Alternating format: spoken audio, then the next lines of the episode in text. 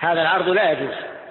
يعني لا يجوز أن تبيع شيئا محرما وتصرفه في سبيل في, في سبيل الله أو على الفقراء والمساكين لأن كسب هذا خبيث. وكل إنسان يكتسب مالا خبيثا ثم يتصدق به فإنه لا يقبل منه. كما جاء ذلك في الحديث المشهور حديث ابن مسعود أن من كسب مالا حراما فإنه إن تصدق به لم يقبل منه. وإن أنفقه لم يبارك له فيه وإن خلفه كان زاده إلى النار.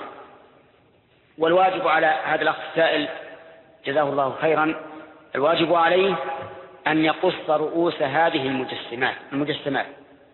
فإذا قص رؤوسها سأل المحذور يعني يقص الرأس ويغني به فيزول المحذور ولا يحل له أن يبيعها ولا أن يبقيها عنده ولا أن يهديها إلى أحد أيضا لأنها محرمة.